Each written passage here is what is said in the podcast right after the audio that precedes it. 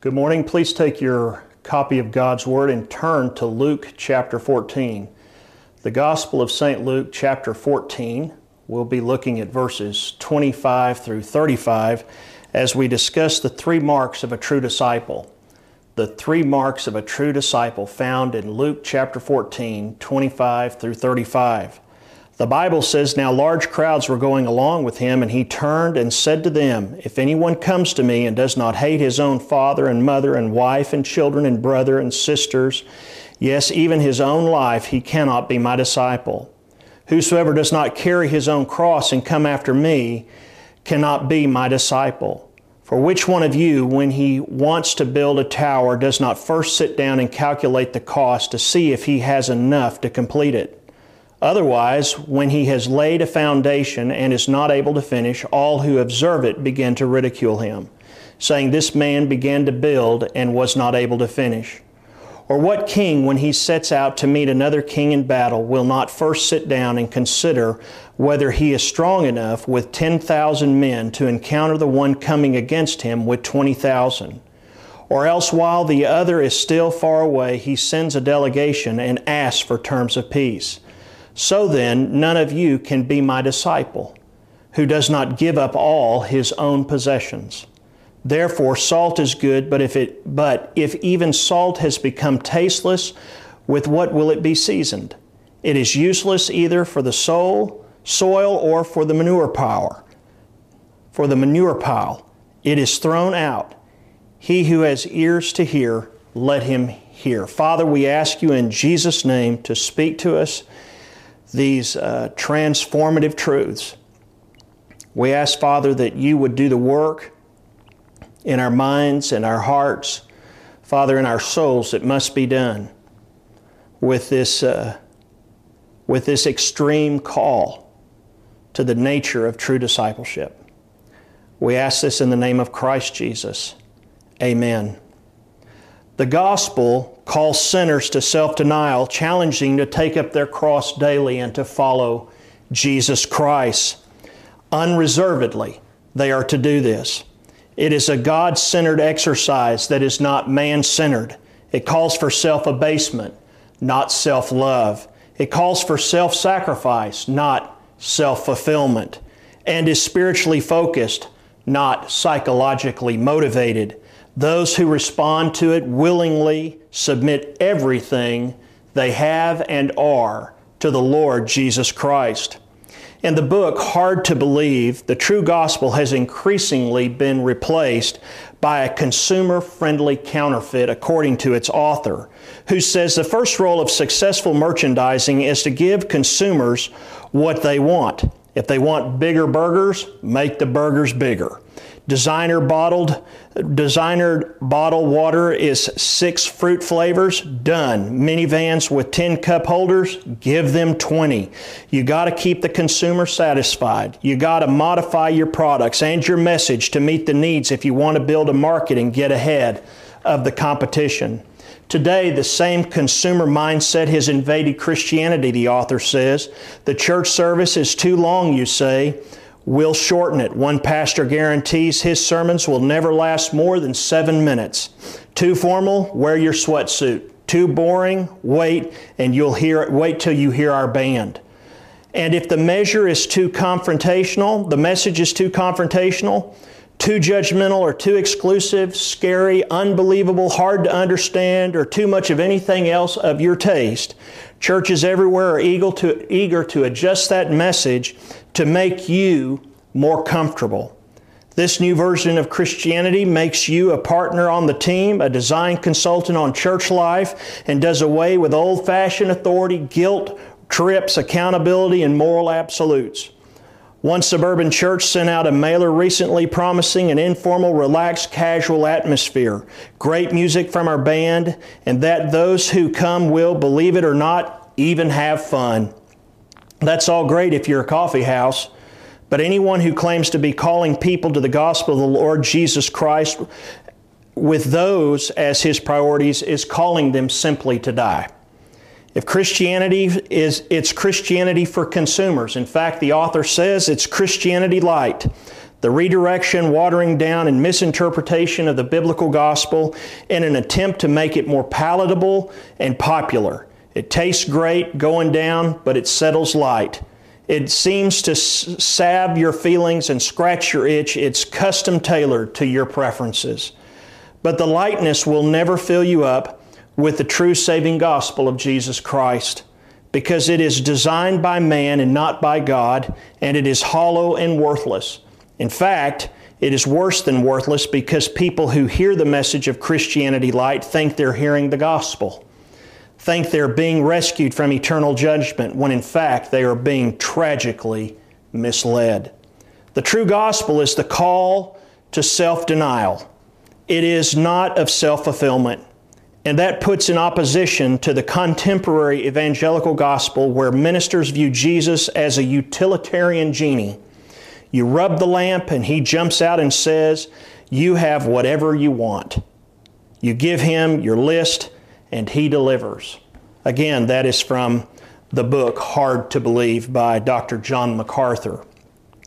In contrast to Christianity Light, the true Christian gospel does not offer heaven on earth, but heaven and heaven. As I have said before, we do not win here.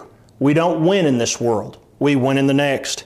It produces genuine disciples of the Lord Jesus Christ, not superficial hanger on hangers on. The section on uh, as this section as a threefold repetition of the term disciple in verse 26, 27 and 33 indicates it is about what it means to be a genuine follower of Christ. It is an evangelistic call by Jesus to come to Him. This is actually Jesus preaching the gospel, which is to come after Him and to be a real disciple, not a would be potential or peripheral one. The Greek word for disciple is a Greek word that has a broad term that identifies a learner or a student. It is the word mathetetes. Mathetetes. It's in ancient Jewish in ancient Jewish culture cultures. Rabbis were in, itinerant, traveling about, accompanied by their disciples. Though he never was recognized as a religious leader of the establishment or a, or a rabbi, Jesus often was called a rabbi, and in part, like other rabbis, he was a traveling teacher who had people following him. Those early disciples were varying levels of commitment and the way they followed him, ranging from fully committed to nominally committed, ultimately to uncommitted curiosity seekers. And of course, of his ministry, Jesus made the requirement for being a genuine disciple clearer and expressed them in more absolute terms as he walked with them. As a result, the superficial disciples began to abandon him, as you can read in John 6 60 or Luke 8 13 through 14 especially as Israel's attitude, for example, towards him hardened into its unbelief and rejection. And by the time his ministry drew to a close, Jesus had become even more definitive about discipleship. The term disciple underwent a metamorphosis, if you will, and took on a purer, more restricted meaning so that the book of Acts is, it became synonymous for Christians. So the word disciple became so specific, so narrow, so focused in that they called those disciples of Jesus Christians.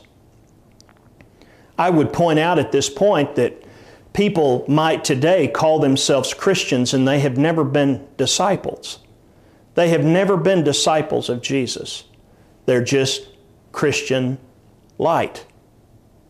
And so it would seem to me that just from the truth of the text and the example of Jesus' ministry, just looking what Jesus taught, just studying the red letters, it would see that those that became Christians were those who truly believed into Him. They paid into it, they got into it, they gave their life into it. They didn't make a superficial decision or some kind of social prayer. Instead, they were all in. And then those people that were all in, oddly enough, were called Christians. Boy, we are a far, far way from that today. In the previous chapter of Luke's Gospel, it closed with the Lord's pronouncement of judgment on the nation of Israel and its leaders for rejecting Him. This is found in, in uh, verses 34 and 35 of chapter 13. And Jesus still invited, though, G- G- individuals to, his, to be his disciples, as he did in this passage in verse 8 and in chapter 18, 18 through 24. He was always inviting people to follow him. And this, this section comes at a strategic point in Luke's gospel. It's obvious from the preceding passage that uh, the Jewish religious leaders, confident in their own law keeping, their tradition and rituals, did not know how to be saved and therefore could not lead the people to salvation. We read this in chapter 6, verse 39, and it parallel in Matthew 23 15. They trusted in their religious ceremonies and, and their moral achievements, refusing, though, to humble themselves, which resulted in their being shut out of the kingdom of God, which Jesus says in Luke chapter 14 24, along with all that followed them.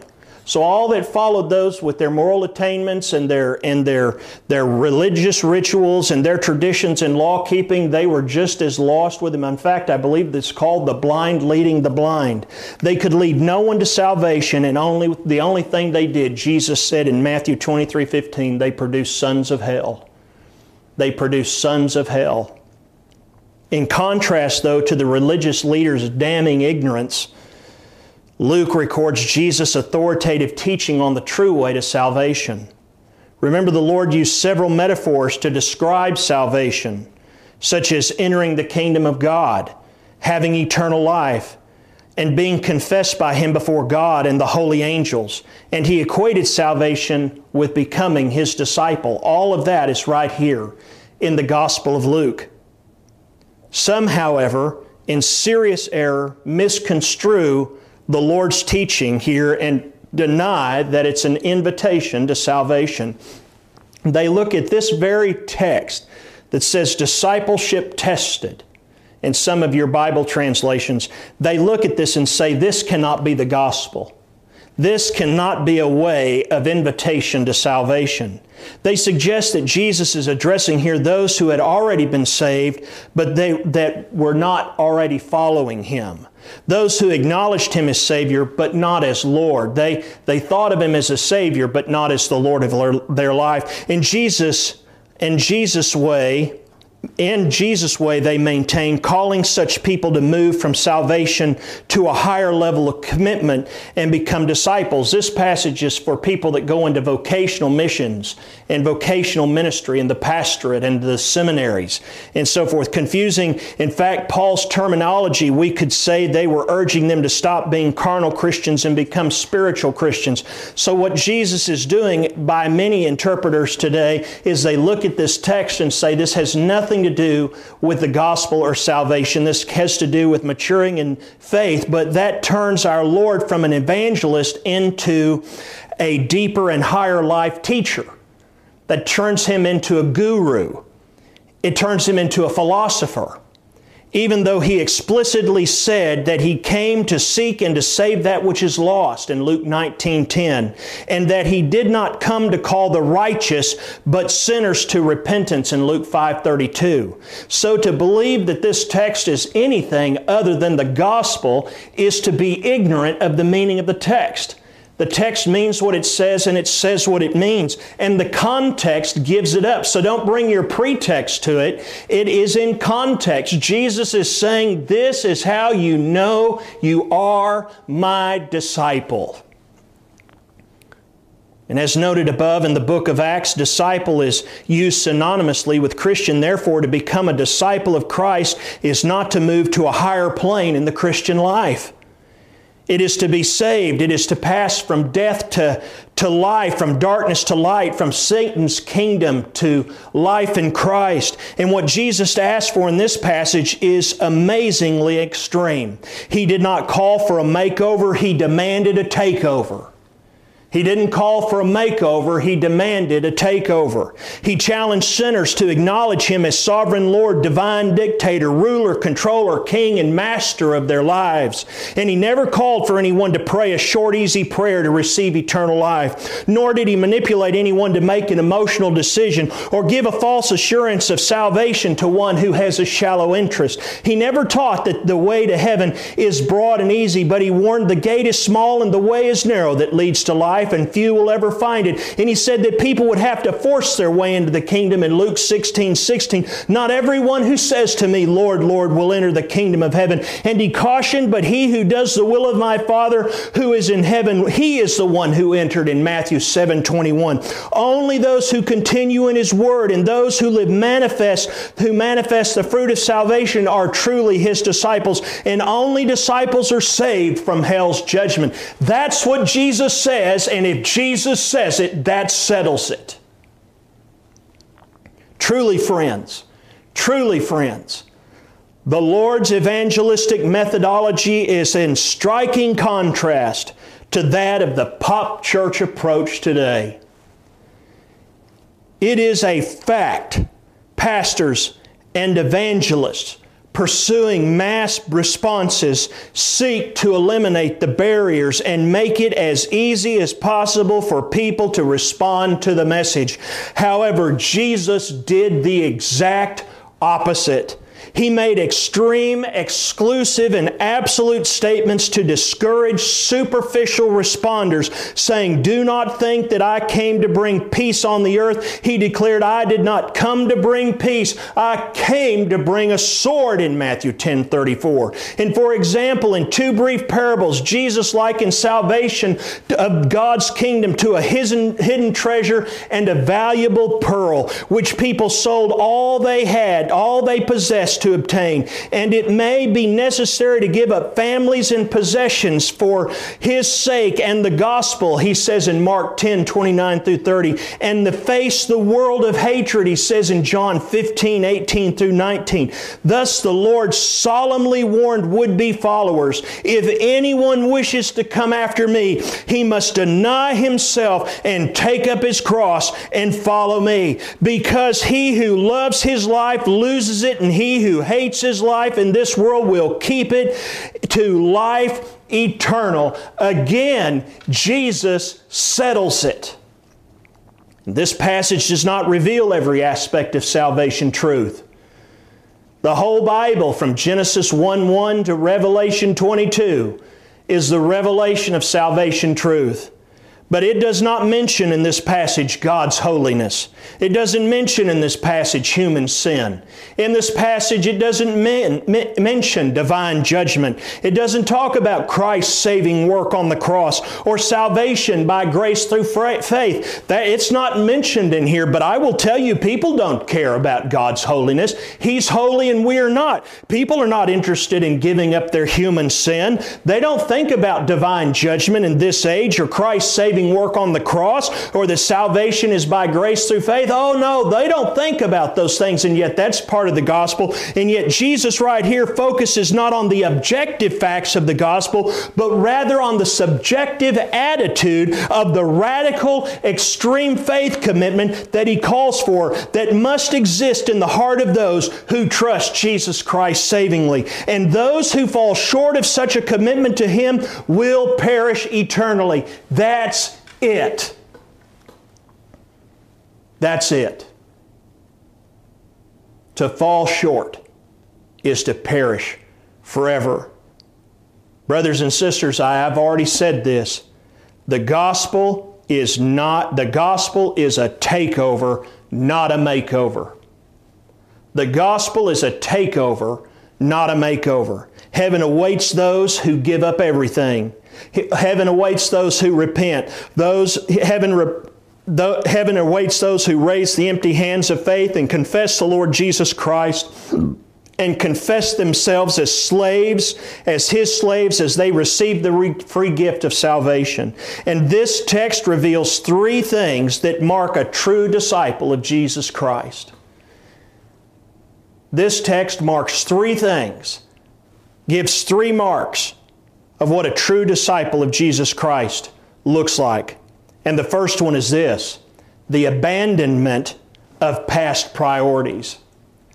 The abandonment of past priorities. He says in verse 25, Now large crowds were going along in him and with him, and he turned and he said to them, If anyone comes to me and does not hate his own father and mother and wife and children and brother and sister, yes, even his own life, he cannot be my disciple. Whosoever does not carry his own cross and come after me cannot be my disciple. And in verse 30, 31, I'm sorry, in verse 33, he says, So then none of you can be my disciple who does not give up all of his possessions. You see, Jesus summarizes the priorities of the unregenerate under three general headings self, relationship, and possessions. If you're thinking about anything right now about what I'm saying and what Jesus Christ is calling for, you're thinking at least of one of those yourself, your relationships, or your possessions. Even at this late stage, the rejection set and the cross only months away, Jesus still attracted large crowds, as the scripture says, and was going, that were going along with him as he made his final journey to Jerusalem. The, the actual location of this incident is not really known. This is not the first teaching Jesus had done, though, on the, on the journey because we see it in the context. Many who heard his teaching on this occasion heard his extended discourse when he is traveling that begins in Luke chapter 1, I'm sorry, Luke chapter 12, verse 1, and goes through Luke 13, verse 9. So Jesus has been teaching this whole time up to this point. And you can read on this journey. It started in Luke 12 and it ends in Luke 13, verse 9. And that instruction included several more components of his evangelistic preaching of the gospel, such as his calling on the hearers to avoid the influence of religion, understanding that they are under God's scrutiny, to fear God as, as the judge of sin, and to confess Jesus as Lord and Savior, to listen to the Holy Spirit, to abandon materialism, to seek God's kingdom, to be ready for the second coming, to settle their accounts with God before it's too late, and to realize that they are living on borrowed time. You know, every bit of that, you can go find that in, in beginning in verse 1 of chapter 12 to the end of chapter 13, verse 9. Now, this section on a radically changed priorities the Lord calls for is an extreme devotion. First, anyone who comes to Jesus for salvation must prefer God over his family. I want you to write that down. The first thing he talks about is anyone who comes to Jesus for salvation must prefer God over his family. This is becoming more and more of an issue today. I'm afraid to say. Coming to Christ is terminology for the initial expression of saving faith. A person who does so, Jesus declared, must hate his own father, his mother, his wife, his children, brother, and sisters. His own, his own stresses, and the phrase, his own stresses the natural priorities of and the normal affections for one's own family. Salvation brings turmoil, brothers and sisters. Quit, quit asking your pastor to, to stop saying things that don't make people comfortable. Salvation brings turmoil into the home as new believers attempt to coexist with non believers. Do you know what? This is going to happen in the visible church as well. There are going to be people over here saying amen on one side and those on the other saying oh me on the other. It, the gospel of Christ brings division from those who are perishing to those who are being saved.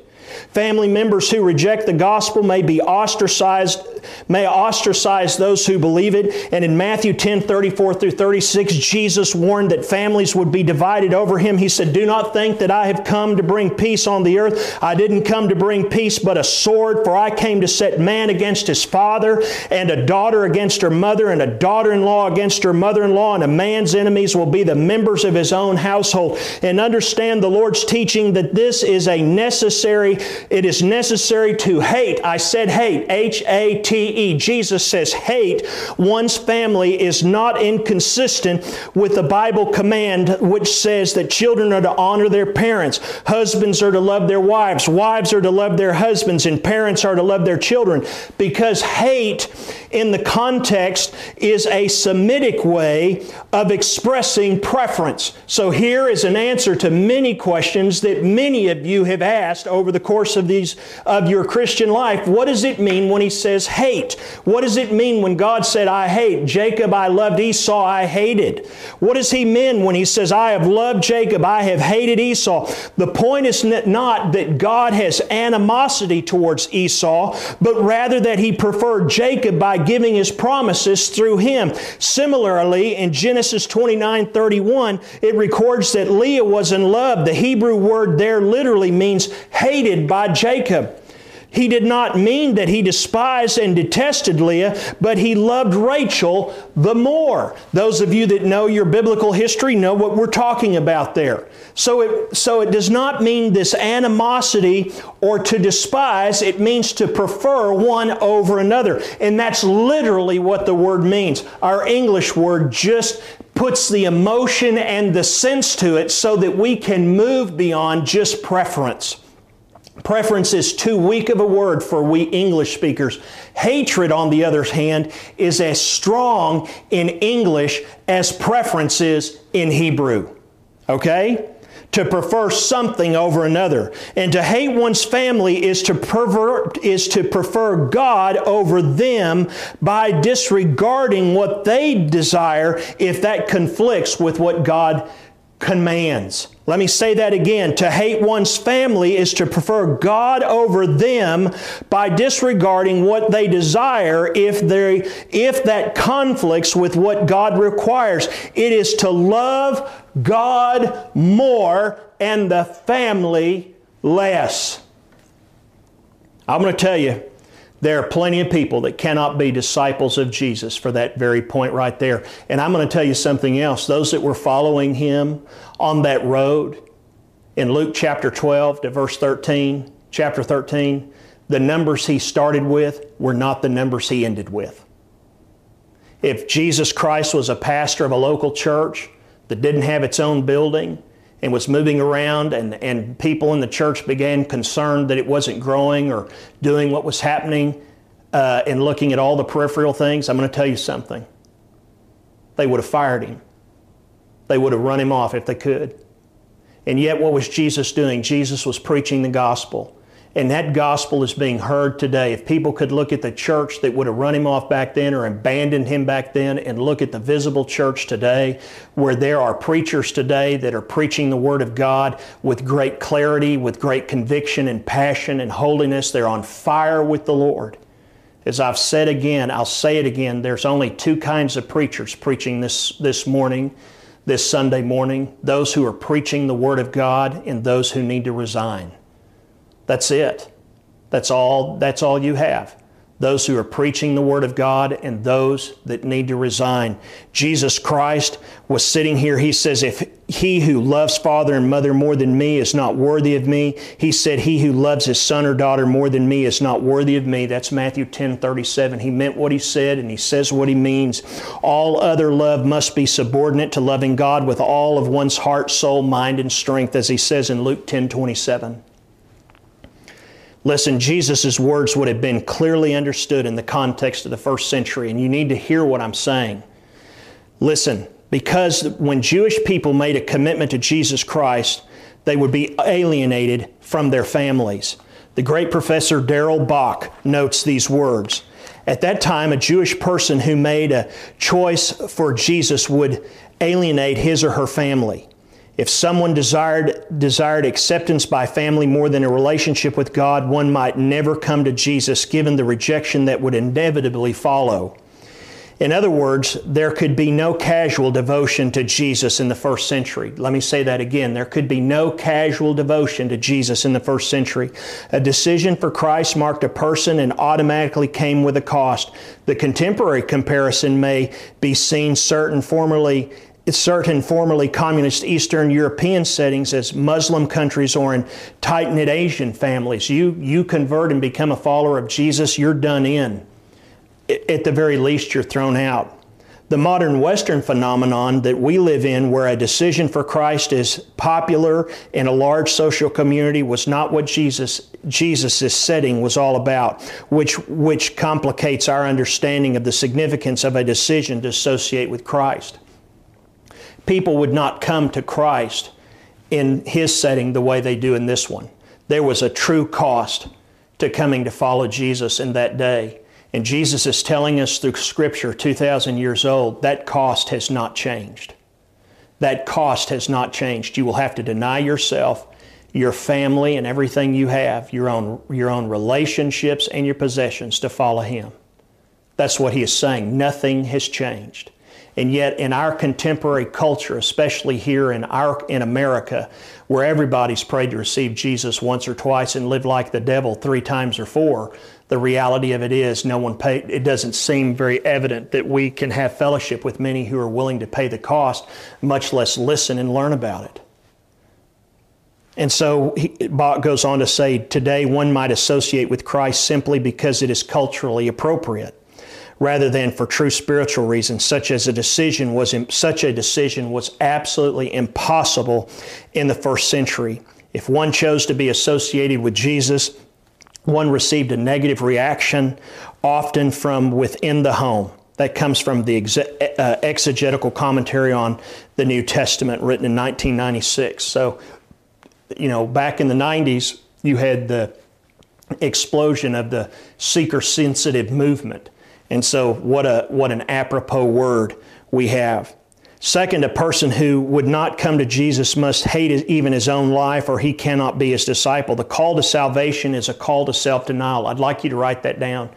The call to salvation is a call to self denial. It marks the end of a sinner being the reigning authority of their lives. That's what it marks, and calls them instead to submit as slaves to Jesus as, as slaves as to Jesus as their Lord, King, and Master. And the selfless ex, and the selflessness extends to the point of death, as Jesus' next statement: "Whoever does not carry his own cross and come after me cannot be my disciple." It's just what he says. It's Luke chapter 9, 23 through 25. We just talked about this in a message a couple weeks ago. You might look it up. The heavenly treasure is so valuable. The pearl of salvation is so precious. The true disciples are willing to give up their lives, if God so wills, to gain eternal life. And Jesus calls for self abandonment.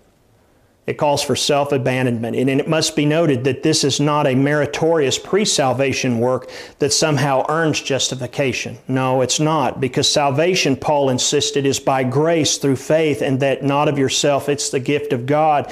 Jesus even declared that no one can come to him unless he has been granted it from the Father. But salvation is not apart from the sinner's will. Salvation, it, now listen to me carefully. Salvation is not apart, is not apart from the sinner's will. Jesus called people to repent and believe the gospel. He warned unbelievers, unless you repent, you will all likewise perish. Peter challenged the hearers to repent and return that your sins may be wiped away. Paul preached that God is now declaring to all men that all people everywhere should repent, and those commands presuppose the sinner's responsibility to obey them, for which he is enabled by the Spirit of God.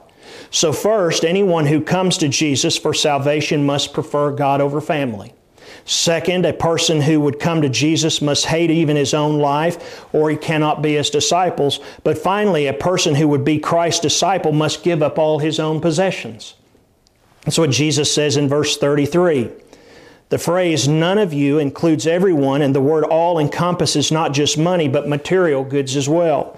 There are no exceptions or exemptions to these absolute unqualified requirements.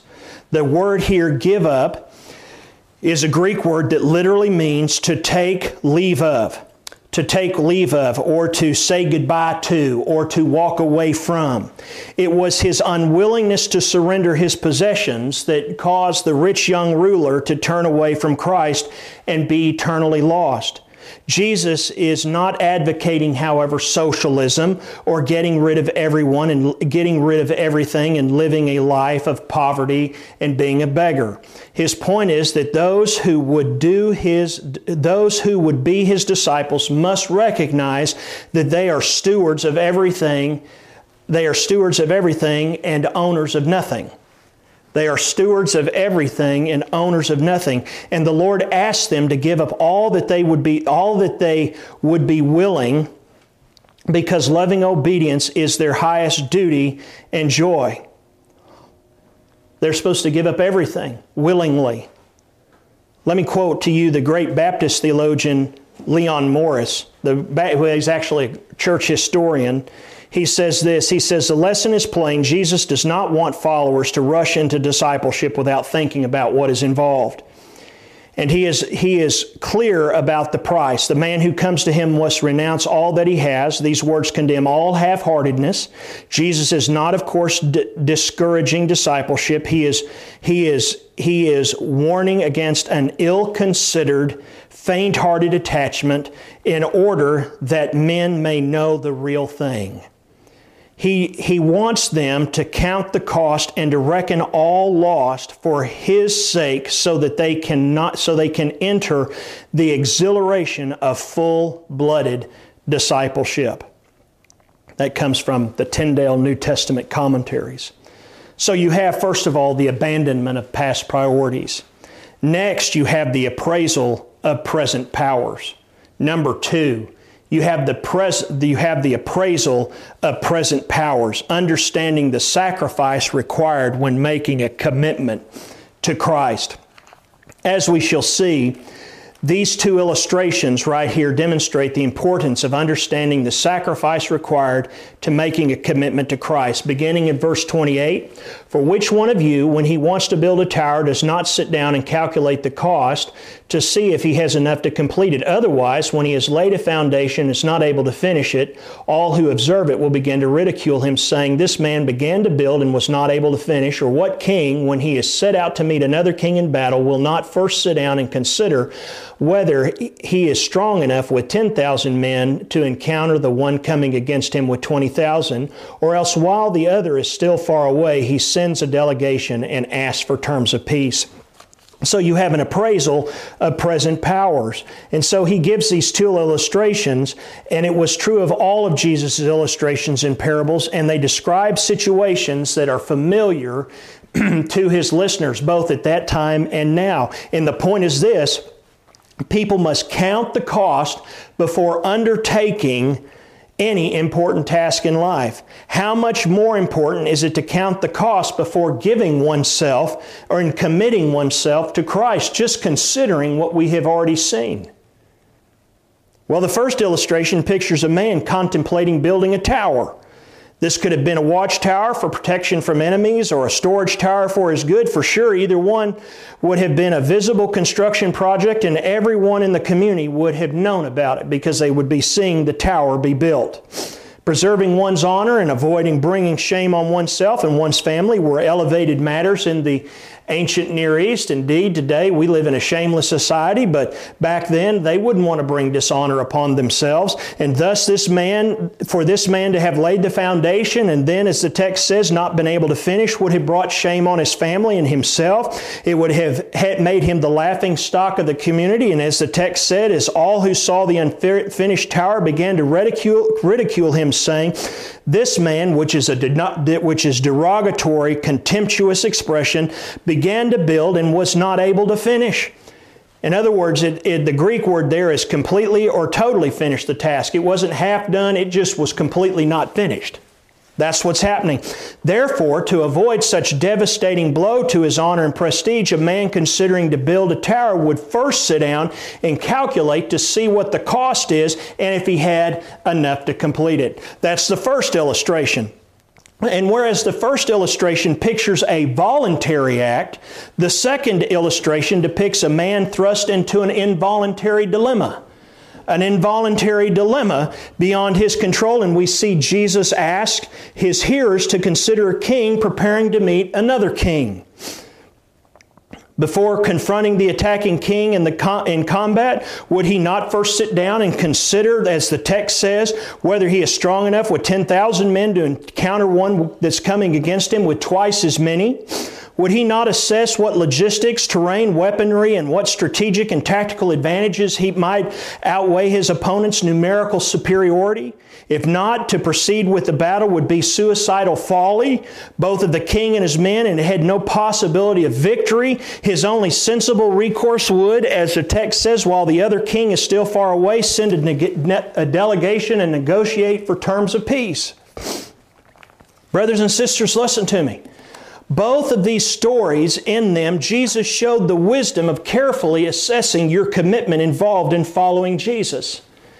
Jesus did not want emotional driven, superficial, self seeking, temporary, transient followers, like those represented by the rocky and thorny souls in the soil of the parable of the sower. Why? Because real faith endures to the end. Real faith endures to the end. John Stott, I just finished this book entitled Basic Christianity. It's written in 1978. I commend this book to you. John Stott writes concerning the importance of counting the cost of commitment, and he says this the Christian landscape is strewn with the wreckage of derelict, half built towers the ruins of those who began to build and were unable to finish. For thousands of people still ignore Christ's warning and undertake to follow Him without first pausing to reflect on the cost of doing so. This result is a great scandal of Christendom today. So called nominal Christianity. In countries to which Christian civilization has spread, large numbers of people have covered themselves with a decent but thin veneer of Christianity. They have allowed themselves to become somewhat involved, enough to be respectable, but not enough to be uncomfortable. Their religion is great, is a great soft cushion. It protects them from hard unpleasantness of life while changing its place and shape to suit their convenience. No wonder the cynics speak of hypocrites in the church and dismiss Christianity as a religion of escapism. No truer words could be said. And so, avoiding temporary false faith demands, as way of application, that sinners honestly assess their motives. They examine the genuineness of their repentance and determine whether they are ready to keep the, their commitment to Christ demand for, as His follower. None of those things, as noted above, are human works that can earn salvation, which is by faith alone. Rather, they are distinguishing marks of true faith. They are the distinguishing marks of a faith that works, and apart from which is nothing more than a non saving delusion. And so, you have the abandonment of past priorities, the appraisal of present powers, and finally, the allegiance to future privileges. The allegiance to future privileges, committing to lifelong loyalty to him. Look at verses 34 and 35. Therefore, salt is good if, it, if even salt has become tasteless, then what will it be seasoned? It is useless either for, for the soil or for the manure pile. It is thrown out. He who has ears to hear, let him hear. Salt was widely used before the advent of refrigeration as a preservative. It was also associated in the Old Testament with covenants and with sacrifices. Salt's normally, salt normally does not degrade, or else it would be of little value as a preservative. I'm, I'm not aware in nearly 50 years of life of ever seeing salt that's gone bad. But perhaps it has. I, I haven't noticed. Salt from the vicinity of the Dead Sea was contaminated with gypsum and if not processed correct, correctly, could lose its effectiveness and become tasteless, though it still looked like salt and had the consistency and texture of salt. As the Lord's rhetorical question, even if salt has become tasteless, what, with what will it be seasoned, indicates that such salt is useless for either soil as a fertilizer or for the manure pile since it would since it would de- decompose. They would put salt on the manure on the household waste and when they took it to the dung pile and dumped it out, they would salt it with salt to to uh, uh, not preserve it, but it would take away the smell, the odor. It would it would desensitize it, if you will. It could only be used rather to keep the footpath free of vegetation or just thrown out. And so if it was no good salt, you'd know soon enough that whatever you threw it on didn't die or kept smelling. Well, this illustration shows that Jesus does not want temporary disciples. He didn't want a temporary disciple, but rather those who will commit to a lifelong loyalty to Him. A loyalty to Him of, ta- of cross bearing, of denying themselves. Only those disciples can be used for Him for good in this world. It is true that no one perfectly keeps his commitment to the Lord. That's right. That is true. No one keeps it perfectly. But there are times when it falters due to family pressure or selfishness or the allure of material possessions or when believers wonder if they have res- they have the resolve to love and obey the Lord to the end. However, I want you to write this down. Moments of failure do not invalidate the direction of the heart. Moments of failure do not invalidate the directions of the heart.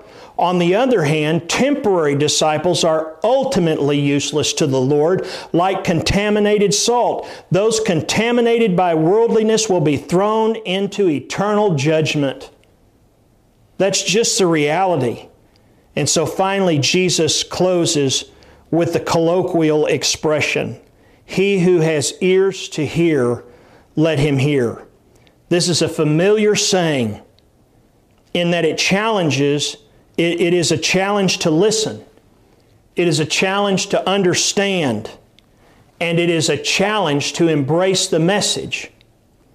It is an argument, it is an urgent call for people to respond before it's too late. And it is a judgment of Jesus who warned that if you that it, that he warned that, that seeing they may not see and hearing they may not understand. Let him who has ears to hear, let him let them hear. So you have the abandonment of past priorities. You have the appraisal of present powers.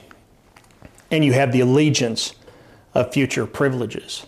These are the true marks of a disciple of Jesus Christ.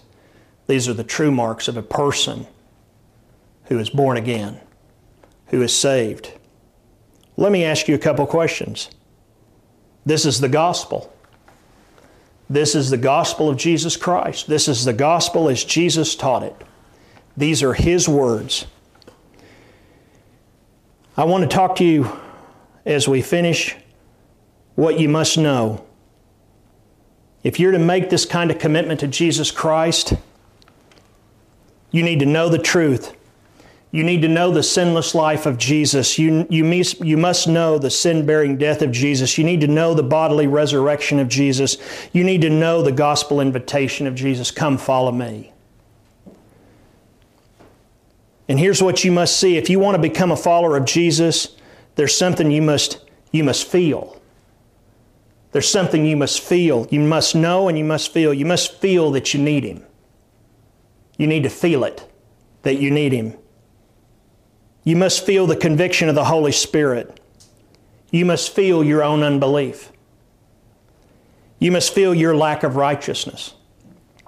Indeed, you must feel the gravity of the final judgment. Do you feel the hopelessness of your condition before God without faith in Christ? Do you feel your hopelessness before God because you're not truly a disciple of Jesus? You have the thin veneer of Christianity, but no root. This is what must this is what we must feel when measured next to God's perfect holiness, and it's a correct response to his judgment. This is what you must do.